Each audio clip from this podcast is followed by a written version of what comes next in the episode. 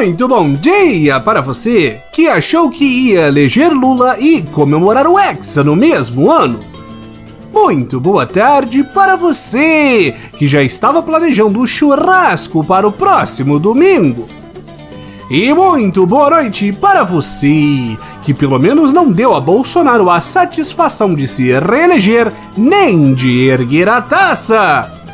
Este é o Boletim do Globalismo Brasileiro seu relatório semanal sobre a luta do nosso capitão contra as forças comunistas de 7 no ataque e de não botar o melhor batedor de pênaltis do mundo para bater pênalti nas quartas de final. Toda semana a gente traz para você aquilo que o seu grupo de Zap Zap mostra.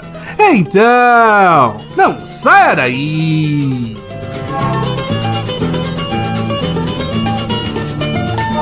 Patriotas, deixaram o cadáver pútrido de Bolsonaro esfriar e os malditos comunistas já estão querendo colocar seus tentáculos na presidência.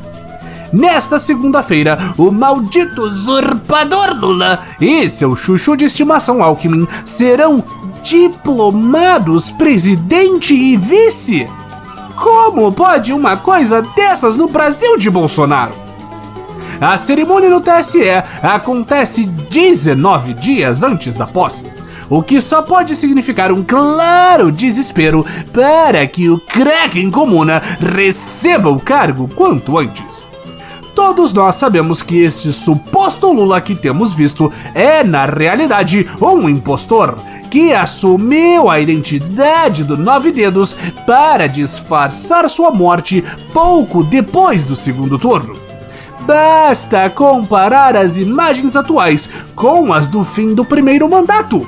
Não é possível que ele tenha envelhecido tão pouco, mesmo tendo ficado preso por 500 dias, perdido múltiplos familiares e sido processado e perseguido por Sérgio Moro, enquanto nosso Bolsonaro tenha virado um maracujá de gaveta mofado em apenas 4 anos, e isso trabalhando ainda menos do que o normal na cadeira de presidente da República.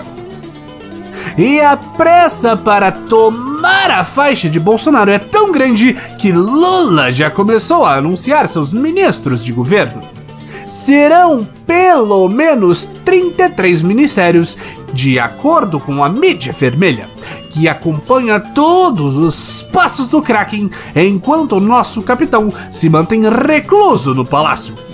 São 10 ministérios a mais do que no governo de Bolsonaro, onde já se viu tamanho desrespeito com o dinheiro do brasileiro. Não podia nem deixar pelo menos uns quatro ministérios sob sigilo para disfarçar tal qual o capitão fez com os gastos do cartão corporativo? A maior surpresa para nós é o desespero de Lula em controlar a mídia livre.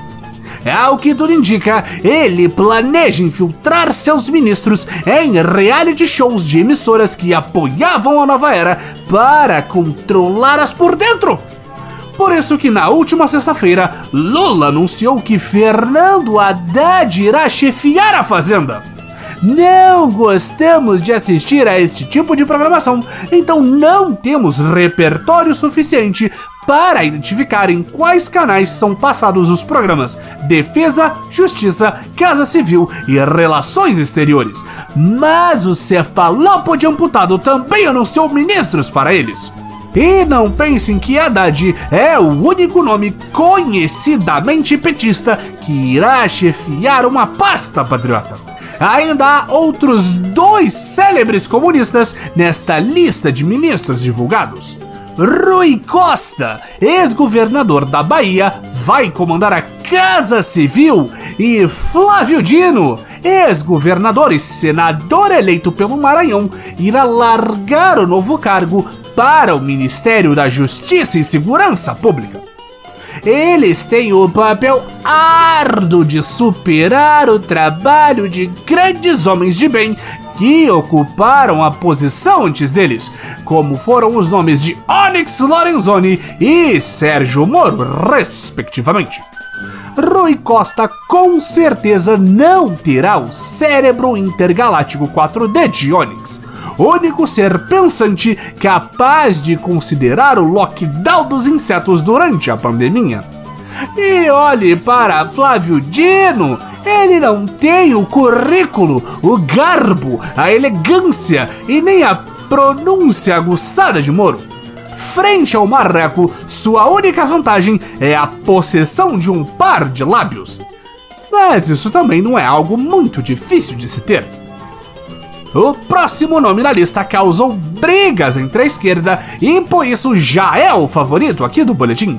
José Múcio Monteiro, ex-presidente do Tribunal de Contas da União e ex-ministro-chefe da Secretaria de Relações Institucionais, que foi apontado para o comando do Ministério da Defesa. Múcio já foi companheiro de Bolsonaro na Câmara dos Deputados e considera o capitão seu amigo pessoal. Todos os esquerdistas estão reclamando que ele é bonzinho demais com os militares. Só porque Bolsonaro já elogiou o Múcio, quer dizer então que ele é má pessoa?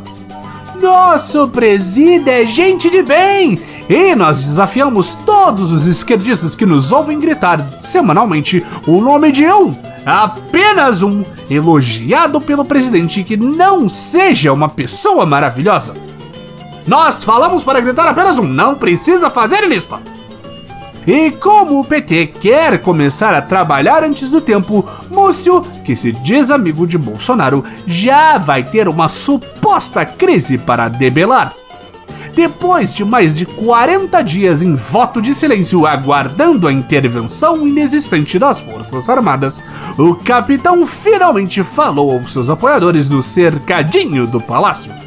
No discurso, ele disse para os patriotas continuarem lutando, que ele ainda é o chefe supremo das Forças Armadas e que a luta não será em vão.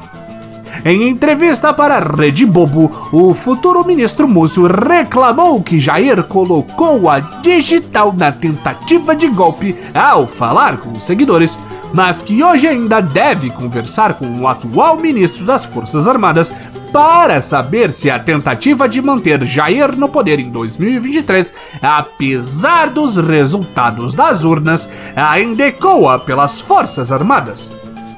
Isso lá é amigo, patriotas!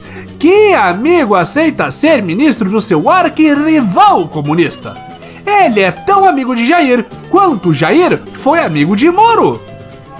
E por falar em traidores, temos que citar o Ministério de Relações Exteriores. A pasta será comandada por Mauro Vieira, ex-ministro de Relações Exteriores da Dilma e atual embaixador do Brasil na Croácia. Já começa que se fosse um embaixador bom de verdade, tinha convencido a seleção croata a não ir para a Copa, não é mesmo? Mas ele provavelmente vai ter um trabalho mais duro dentro do ministério, onde estará rodeado de traidores. Uma coluna do jornalista vermelho Jamil Chad revelou que funcionários do Itamaraty fizeram de tudo para sabotar a política internacional do governo Bolsonaro. Os postulados das relações exteriores do país marcavam reuniões fora da agenda para alertar países sobre as políticas do governo, gravavam reuniões de forma clandestina, copiavam documentos e vazaram informações para a sociedade civil. Tudo isso debaixo do nariz de Bolsonaro, General Heleno, Carluxo, Ernesto Araújo e o poste que colocaram no lugar de Ernesto Araújo. Na denúncia bomba, eles ainda reclamam que o governo Bolsonaro passou a monitorar o que os diplomatas curtiam em redes sociais, substituir funcionários que estudavam temas como gênero e meio ambiente por outros leais ao governo usavam transferências para outros países como punições e ameaças e apagavam palavras comunistas como Cuba dos documentos. Mas, sinceramente, parece que toda a vigilância era certa, já que estavam todos tramando contra o governo. Entre ministros polêmicos da esquerda, polêmicos da direita e espiões por toda parte, enquanto a nova era se despede, o governo comunista do PT continua acumulando uma nova lista de polêmicas.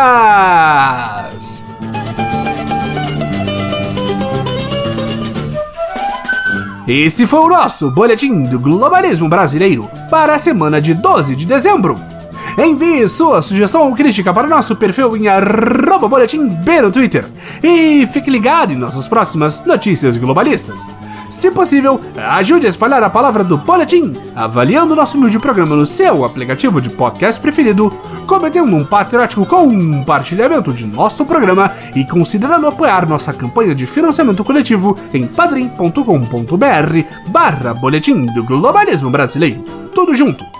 E lembre-se, boletim de férias até 2023. Acima de tudo, Brasil! Acima de todos!